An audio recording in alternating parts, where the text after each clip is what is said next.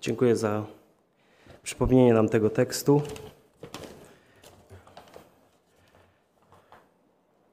Ale my pozwolimy sobie przeczytać całą historię, e, dlatego że, żeby mieć cały ogląd, przypomnijmy sobie te teksty zapisane w Ewangelii Marka w rozdziale 5 i w wersetach od 21 do 43, czyli Ewangelia Marka 5, 21 do 43. Najpierw przeczytamy, a później będziemy starali się zrozumieć i wyciągnąć jakieś lekcje z tego tekstu dla nas. A gdy się Jezus znowu przeprawił w łodzi na drugą stronę, zeszło się mnóstwo ludu do niego, a on był nad morzem. I przyszedł jeden z przełożonych synagogi imieniem Jair, a ujrzawszy go, przypadł mu do nóg i błagał go usilnie, mówiąc: Córeczka moja kona, przyjdź, włóż na nią ręce, żeby odzyskała zdrowie i żyła. I poszedł z nim, i szedł z nim wielki tłum, i napierali na niego. A kobieta, która od 12 lat miała krwotok i dużo ucierpiała od wielu lekarzy i wydała wszystko, co miała, a nic jej nie pomogło, przeciwnie, raczej jej się pogorszyło. Gdy usłyszała wieści o Jezusie, podeszła w tłumie z tyłu i dotknęła się szaty Jego. Bo mówiła, jeśli, jeśli się dotknę choćby szaty Jego, będę uzdrowiona. I zaraz ustał jej krwotok, i poczuła na ciele, że jest uleczona z tej dolegliwości. A Jezus, poznawszy zaraz, że z niego moc uszła, zwrócił się do ludu i rzekł: Kto się dotknął moich szat? Na to rzekli mu uczniowie jego: Widzisz, że lud napiera na ciebie, a pytasz, kto się mnie dotknął? I spojrzał wokoło, aby ujrzeć tę, która to uczyniła. Wtedy owa kobieta z bojaźnią i drżeniem, wiedząc, co się jej stało, przystąpiła, upadła przed nim i wyznała mu całą prawdę. A on jej rzekł: Córko, wiara twoja uzdrowiła cię. Idź w pokoju i bądź uleczona z dolegliwości swojej. A gdy jeszcze mówił, nadeszli domownicy przełożonego synagogi i donieśli: Córka twoja umarła. Czemu jeszcze trudzisz nauczyciela? Ale Jezus, usłyszawszy, co mówili, rzekł do przełożonego synagogi: Nie bój się, tylko wierz. Nie bój się, tylko wierz. I nie pozwolił nikomu iść ze sobą, z wyjątkiem Piotra, Jakuba i Jana, brata Jakuba, i przyszli do domu przełożonego synagogi, gdzie ujrzał zamieszanie i płaczących i wielce zawodzących. A wszedłszy, rzekł im: Czemu czynicie zgiełki i płaczecie? Dziecko nie umarło, ale śpi. I wyśmiali go. Ale on, usunąwszy wszystkich, wziął ze sobą ojca i matkę, dziecięcia i tych, którzy z nim byli, wszedł tam, gdzie leżało dziecko. Ujrzawszy dziewczynkę za rękę i ująwszy dziewczynkę za rękę, rzekł jej, talita kumi, co znaczy dziewczynko, mówię ci, wstań. I zaraz dziewczynka wstała i chodziła, miała bowiem dwanaście lat. I wpadli w wielkie osłupienie i zachwyt i przykazał im usilnie, aby się o tym nikt nie dowiedział i powiedział, aby jej dano jeść. O, z tym ostatnim trochę nie wyszło, bo przed chwilą wszyscy się znowu dowiedzieli o tej historii. No ale znamy troszkę Pana Jezusa, że On nie do końca lubił taki rozgłos, jaki ludzie lubili, taką fascynację nie do końca zdrową, jakąś sensację. Nie o to chodziło Panu Jezusowi. Ale dzięki Markowi, prawdopodobnie dzięki też apostołowi Piotrowi, mamy tutaj tę historię opisaną. Jezus naucza nad morzem. Przychodzi Jair, upada do nóg Jezusa, prosi go: przyjdź, przyjdź do mojego domu. Tam umiera moja córka. Włóż na nią ręce, ona będzie uzdrowiona i będzie żyła. Jezus zgadza się, idzie. Idą. Nie jest to karetka na sygnale, jest to raczej przeciskanie się przez ten cały tłum, który spotkał się z Jezusem nad morzem, żeby słuchać Jego nauk. Więc oni muszą się przedzierać. Sam Jair prawdopodobnie też się musiał nieźle poprzeciskać między tymi ludźmi, żeby dotrzeć do Jezusa. Przecież każdy chciał słuchać tego nauczyciela, każdy chciał słuchać tego cudotwórcy. Więc pomyślcie, jaką pracę musiał włożyć sam Jair, żeby tam dotrzeć, a teraz w drugą stronę, tam i z powrotem. Idą, przeciskają się, cały tłum, jak taka gęsta ciecz, masa przesuwa się po ulicach tej wioski. Gdzieś tam prawdopodobnie wchodzą wyżej, z nadmorza, w jakieś rejony nieco wyżej usytuowane w mieście. Jednak wśród tego tłumu jest jeszcze ktoś. Ktoś, kto też ma pewien problem. Nie jest to osoba, która przybiega, nie jest to osoba, która pada do nóg, nie jest to osoba, która mówi głośno o swoim problemie, choć problem ten też jest znaczący. Jest to kobieta, która od 12 lat cierpiała na krwotok z dróg rodnych. E, sama choroba, no, można się domyślać, że już sam fakt tego, że trwa 12 lat, mogła wykończyć ją i fizycznie, i psychicznie, i finansowo. Czytamy o tym, że straciła wszystko, co miała na leczenie, które w ówczesnym czasie w ogóle nie było skuteczne. Wręcz przeciwnie, nawet jej się pogorszyło. Ponadto, jak sięgniemy, czy sięgniecie sobie do Księgi Kapłańskiej 15-25, to zobaczycie, że ta dolegliwość powodowała rytualną nieczystość. Taką, tego samego typu, jak mieli, nie wiem, choćby trendować, czy osoby, które dotknęły się zmarłego. Więc pomyślcie sobie, że ona przez 12 lat była wykluczona społecznie również. A więc fizycznie, psychicznie, finansowo i społecznie była na samym dołku. Znalazła się w najgorszej sytuacji swojego życia, już nic nie pomagało, nic nie miała pieniędzy, ale gdy usłyszała wieści o Jezusie, pomyślała sobie, żebym tylko dotknęła kawałek jego szaty, będę uzdrowiona. Szalony pomysł. Od kiedy to szaty mają moc uzdrawiania? Pomyślicie sobie pewnie.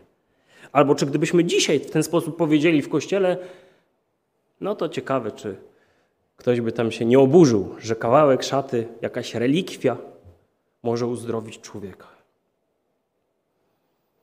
No właśnie. Dotknęła się go. Z tyłu gdzieś tam się przyciskała, złapała się i nagle poczuła się uzdrowiona. Nagle to, o czym marzyła, to, co było sednem jej wszystkich działań, co było jej największym problemem przez 12 lat, nagle ustąpiło. Fizyczna ulga, psychiczna. Pieniądze wydała, ale w tym momencie myślę, że te pieniądze nie były najważniejsze. W końcu miała nadzieję wrócić do życia społecznego. Być może do swojej rodziny, być może do swojej pracy, a może po prostu poszukać jakiejś pracy i jakoś odbudować ten kapitał społeczny, finansowy.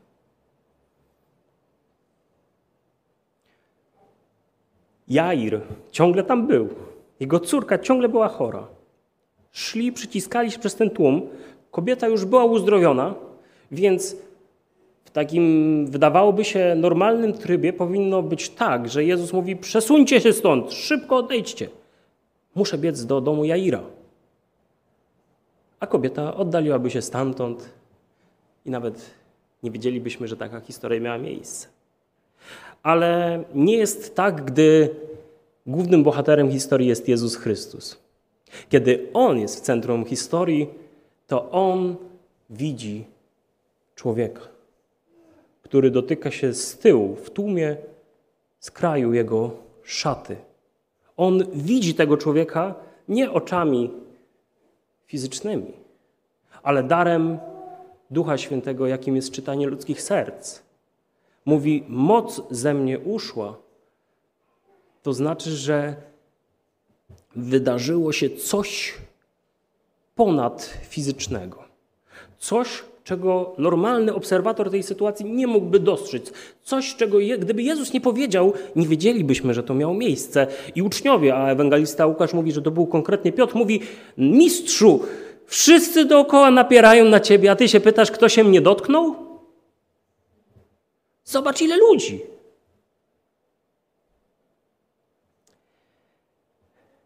Ale Jezus wiedział, że był ktoś, kto się go dotknął inaczej.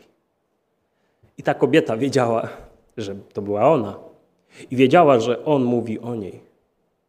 Bo kiedy doświadcza się nie tylko bycia Jezusa obok mnie, ale obecności Jego w moim życiu, to wtedy to połączenie serc jest bardzo bliskie. To wtedy połączenie mojego serca i Jezusa nagle staje się poniekąd jednym sercem. Więc gdy on mówi, ktoś się mnie dotknął, ona już wie, że chodzi o nią i tylko nie wie, co się wydarzy. On zatrzymuje cały ruch uliczny. Wszystkie rzesze, które ciągnęły za nim, wstrzymuje akcję ratowania córki Jaira i mówi, ktoś się mnie dotknął. Piotr tam próbuje interweniować, ale bezskutecznie. Ona wtedy wychodzi, pada do nóg Jezusa, no i prawdopodobnie opowiada tę całą historię, którą my mamy spisaną najpierw. Że była tam kobieta, cierpiała na krwotok, 12 lat, wydała wszystko na lekarzy, nie pomogli jej, nawet jej zaszkodzili prawdopodobnie. No bo my to przeczytaliśmy w Ewangelii, ale nikt do tej pory o tym nie słyszał, więc prawdopodobnie ona w tym czasie to opowiada. Całą historię wszystkich tych nieudanych prób ratowania siebie.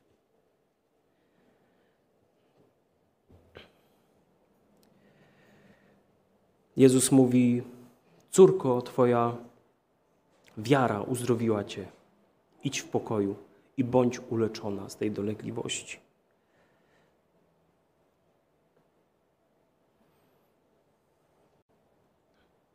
Co ciekawe, ono występuje tam z lękiem i drżeniem.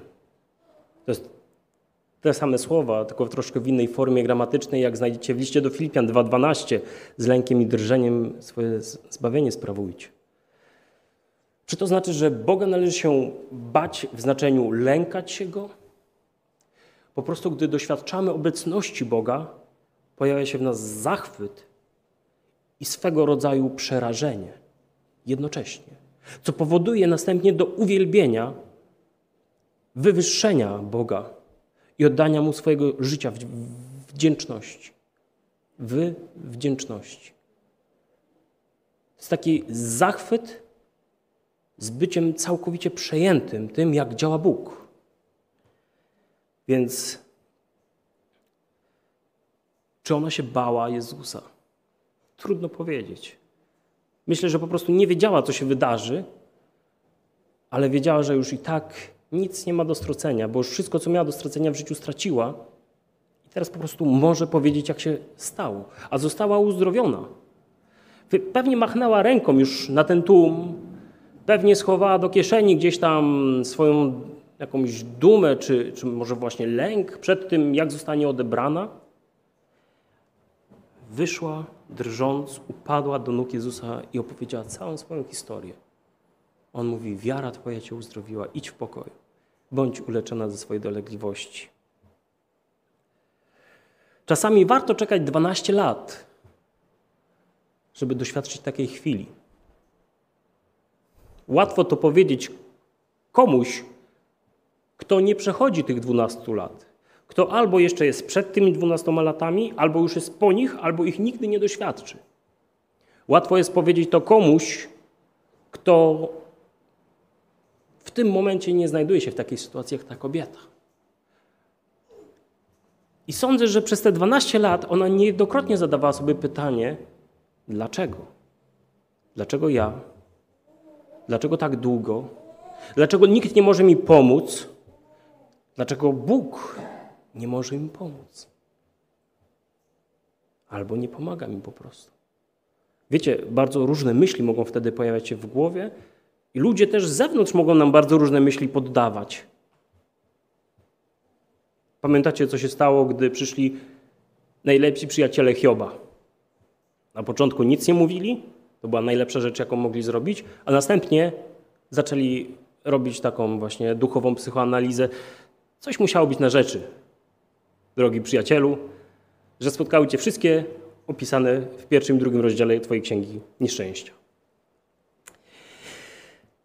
Ale sądzę, że ten czas, kiedy Jezus spotkał się z tą kobietą, ten czas, kiedy, nie wiem, 5-10 minut rozmawiali, może pół godziny, tego nie wiemy, ale ten czas, nieporównywalnie krótszy niż te 12 lat jej cierpienia, poniżania, wykluczenia, rozterki, bólu psychicznego i odtrącenia ze społeczeństwa, sądzę, że ona po tej historii, sądzę, możemy ją kiedyś zapytać o to. Mam takie wrażenie, że, że nagle te 12 lat w porównaniu do tej chwili spotkania się z Jezusem były jak gdyby nic. I nie dlatego, że jest to nic, bo gdy to przechodzimy, jest to najcięższa rzecz, którą przechodzimy. Ale dlatego, że gdy spotkamy Jezusa, te pięć minut bliskiej obecności rozmowy z Jezusem wynagradza nam to i jeszcze przepełnia ponad to, cośmy wcześniej nacierpieli. I okazuje się, że wtedy nagle wszystko zaczyna się układać w jedną układankę. Puzzle zaczynają pasować. Nawet jeśli nie ma wszystkich, to zaczynamy widzieć cały obraz, że widocznie miało to jakiś sens. W tym, w tym samym czasie, gdy ta kobieta cieszyła się ze zdrowia, odzyskała je po tylu latach, przybiega ktoś z domu Jaira i mówi: Daj spokój, zostaw już nauczyciela. Twoja córka umarła. Chodź, wracaj. Twoja żona płacze. Już, już za późno. Ciekawe jest to, że Jezus nazwał tę kobietę córką. Zauważyliście? On rzekł jej córko, wiara twoja uzdrowiła cię. Tam jest jedna córka, córka Jaira, ale i ta kobieta była córką Boga. Moglibyśmy powiedzieć w cudzysłowie córką Jezusa. Czasami zadajemy pytanie odnośnie naszego życia, ale nie dostajemy odpowiedzi, dlatego że nasze życie to nie jest jedyne życie na całej planecie albo w całym wszechświecie. Jesteśmy częścią większej całości, całej układanki. I odpowiedzi na nasze pytania wcale niekoniecznie muszą być w naszym życiu. Dlatego tak wielu rzeczy nie wiemy, dlaczego się tak dzieje, a nie inaczej, ponieważ jest to połączone ze wszystkim. To, co się dzieje w moim życiu teraz, może mieć znaczenie za kilka lat w czyimś innym życiu. Na przykład opowiem, że przeszedłem takie doświadczenie i komuś pomogę. Na przykład, albo no, można mnożyć tego na setki sposobów. Nie wiemy tego po prostu, dlaczego akurat tak się dzieje. Tak więc Jezus chciał pokazać być może Jairowi, nie w tej sytuacji, bo on teraz był w szoku, on teraz był w adrenalinie, on teraz był w stresie, on teraz działał, żeby ratować swoją córkę i nagle się dowiaduje, że jego córka jednak umarła, więc on wtedy nic nie analizował, co powiedział mu Jezus. Ale być może po tej całej historii przypomniał sobie, co tam się działo. Być może w ogóle nie interesowała go, nie interesowała go historia tej kobiety. To jest naturalne, że kiedy umiera ci najbliższa osoba, wtedy nie interesujesz się całym światem. Tylko w przypadku Boga cały świat to jest właśnie najbliższa osoba. I Jezus pokazuje, to też jest moja córka. I ona 12 lat cierpiała. I to jest dobry moment, żebym ja się teraz zatrzymał i wysłuchał jej historii. Całe życie na jednym obrazku. Ktoś się cieszy, ktoś płacze, ktoś wyzdrowiał, ktoś umarł. Czyjaś modlitwa została wysłuchana, czyjaś modlitwa nie została wysłuchana.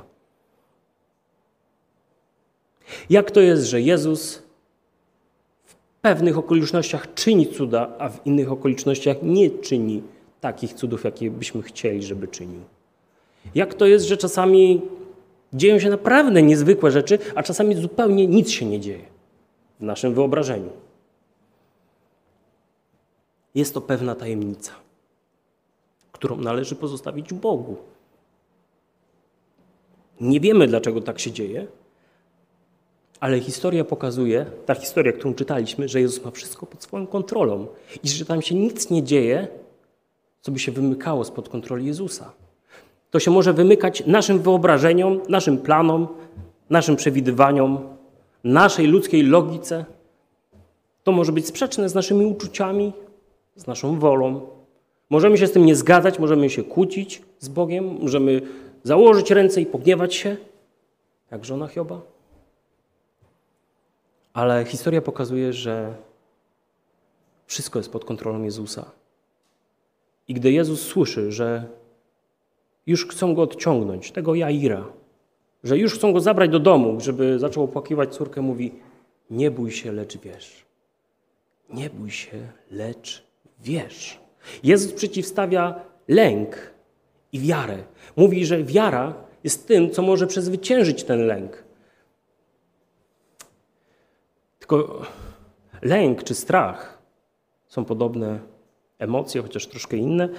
One wzbudzają się wtedy, kiedy boimy się, że coś nastanie, że coś się wydarzy. Słusznie albo niesłusznie się boimy.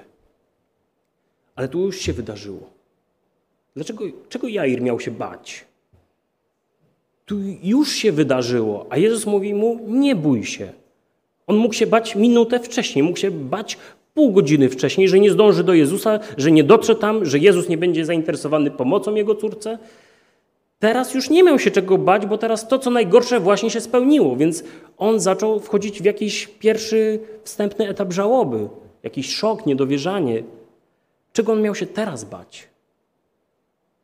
Jezus mówi: Nie bój się, lecz wiesz.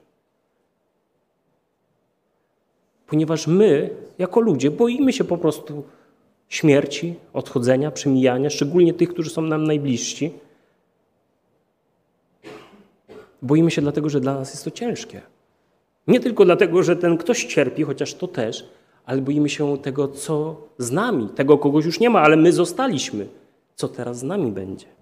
Jezus mówi: Wierz. Nie bój się, lecz wierz. Jezus jest również tam, gdzie nie ma nadziei, gdzie wszyscy są w rozpaczy, jak w tym domu, gdy tam przychodzi, gdzie ludzki rozum już poddaje się, mówi: Nie ma szans. Wyśmiewali Jezusa. Dziewczynka już umarła. Co ty chcesz tutaj zrobić? Nie wiemy, dlaczego Bóg dopuszcza do takich sytuacji, w których odczuwamy bezradność, bezsilność, słabość, kruchość, przemijalność i bezsens. Nie zawsze mamy te odpowiedzi. Możemy jednak mieć nadzieję, że jeśli tak się dzieje w naszym życiu, a przecież zawierzyliśmy Bogu i oddaliśmy nasze życie Jemu, to znaczy, że On ma to pod swoją kontrolą. On prowadzi nas według swojego tajemnego planu. A nawet jeśli nie dostrzeżemy tej całej układanki za naszego życia, to mamy nadzieję, że kiedyś, gdy wróci Chrystus i zaprowadzi nowy świat, będziemy mogli to zrozumieć. Będziemy mogli to przepracować. Będziemy mogli zgodzić się z Bogiem, powiedzieć faktycznie, tak, to było ciężkie, ale tak miało być. Faktycznie to było najlepsze rozwiązanie, chociaż gdy przechodziłem przez to, wydawało mi się, że jest to najgorsze, co mnie może spotkać.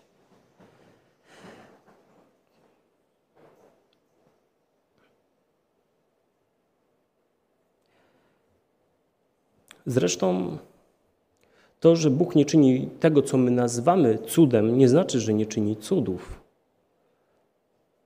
Czasami największym cudem, mam takie wrażenie, jest przemiana wewnętrzna człowieka. Jest to, czego doświadcza Hiob pod koniec swojej księgi. I mówi: Teraz zobaczyłem Boga, doświadczyłem go, poznałem go takim, jakim, jakim jest. Wcześniej tylko słyszałem o nim.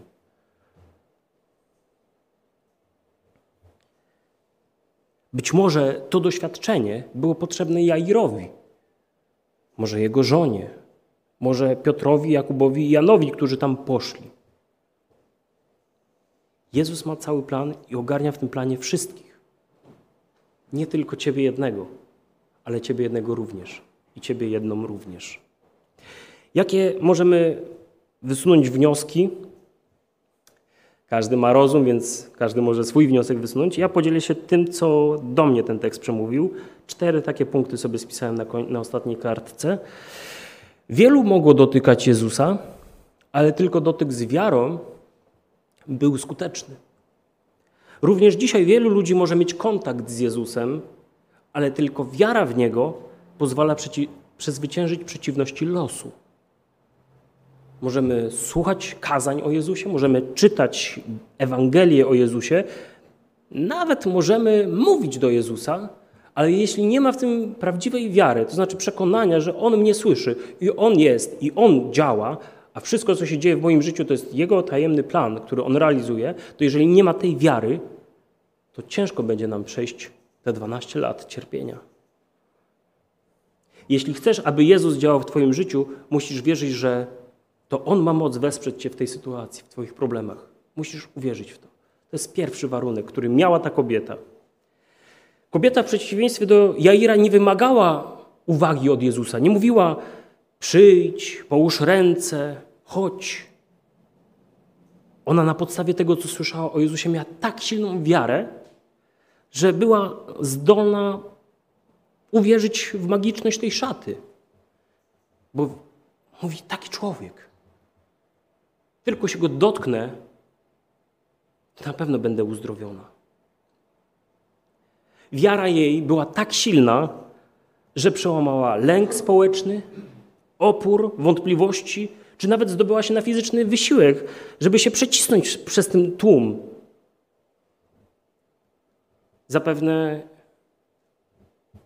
kobiety, albo jeśli ktoś oddawał krew, wie, że stracić krew, czy ciągle tracić krew, osłabia organizm, siły. A wiemy, że tam było na pewno ciepło. Warunki sanitarne i higieniczne nie były jakieś takie wygórowane, jak to mamy w dzisiejszej, w dzisiejszej szerokości geograficznej, w dzisiejszych czasach. Ona musiała zdobyć się na ostatni akt desperacji wiary.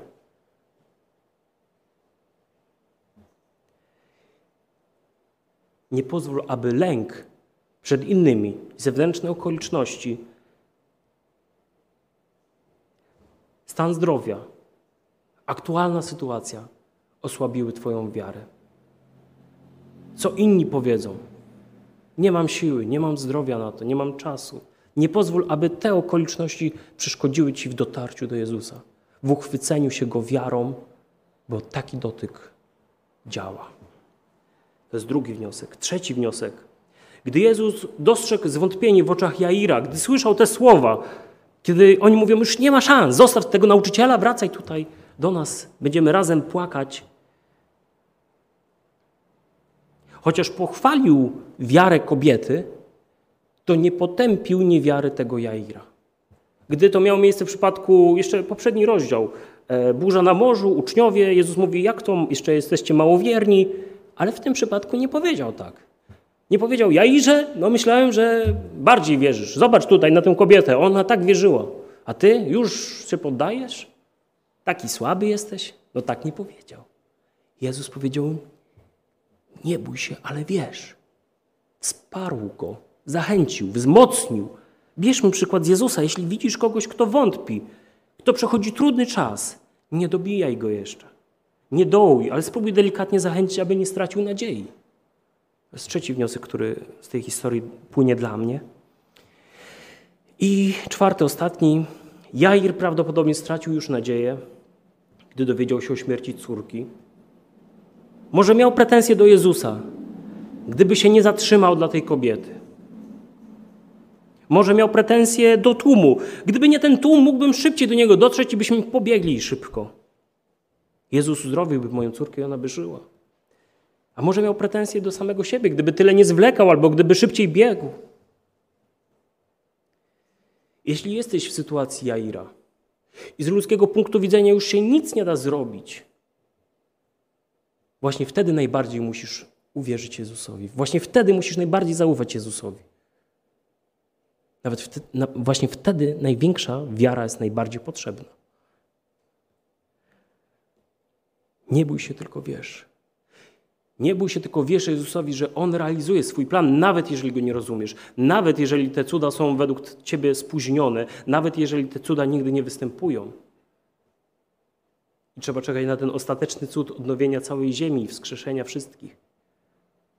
Nawet jeżeli jest to niezrozumiały dla ciebie plan, to jednak jest to plan Jezusa. Jednak On tam jest i On mówi, nie bój się, ale wiesz. Ufaj w to, że Jezus jest faktycznie ostatecznym rozwiązaniem problemu zła. Nie bój się, tylko wierz. Przetrwaj ten najgorszy czas, ufając Jezusowi, że On Cię prowadzi. Amen. Zapraszam wszystkich do wspólnej modlitwy.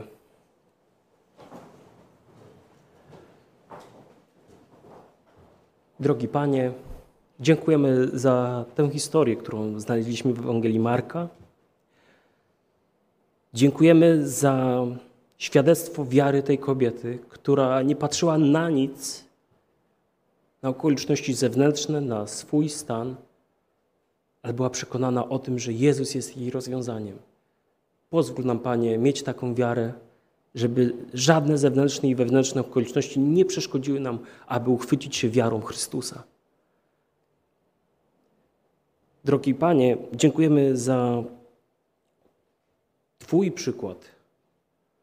Dziękujemy Jezusie za to, że Ty nie skrytykowałeś tego człowieka, który znalazł się w bardzo trudnej sytuacji życiowej, ale go wzmocniłeś zachęciłeś do wiary i nadziei. Pozwól nam również innych w ten sposób zachęcać.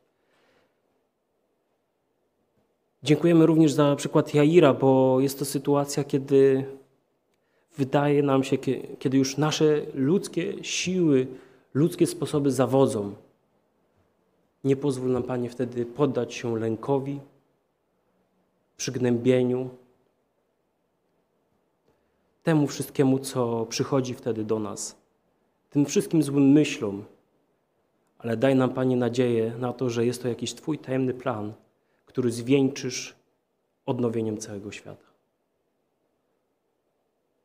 Uwielbiamy Cię, Boże, oddajemy Tobie chwałę z lękiem i drżeniem w tym pozytywnym znaczeniu, z zachwytem, patrząc na to, co robisz. Choć czasem nie widzimy tego nawet przez 12 lat, ale kiedy już to robisz, jest to niesamowite i wspaniałe i dziękujemy Ci, bo warto było czekać na tę jedną chwilę, ten, te pięć minut, kiedy jesteś w pełni obecny, kiedy w pełni to widzimy i rozumiemy. Proszę, bądź Panie teraz ze wszystkimi, którzy przechodzą trudny czas. Błogosław ich, Panie, wesprzyj, żeby mogli to przetrwać. Tak jak to kobieta trwała 12 lat, albo jak Jair, tę krótką chwilę załamania zanim jego dziecko wróciło do życia. Dziękuję Ci Boże za wszystko, za Twoje prowadzenie, za to, że jesteś. W imieniu Jezusa. Amen.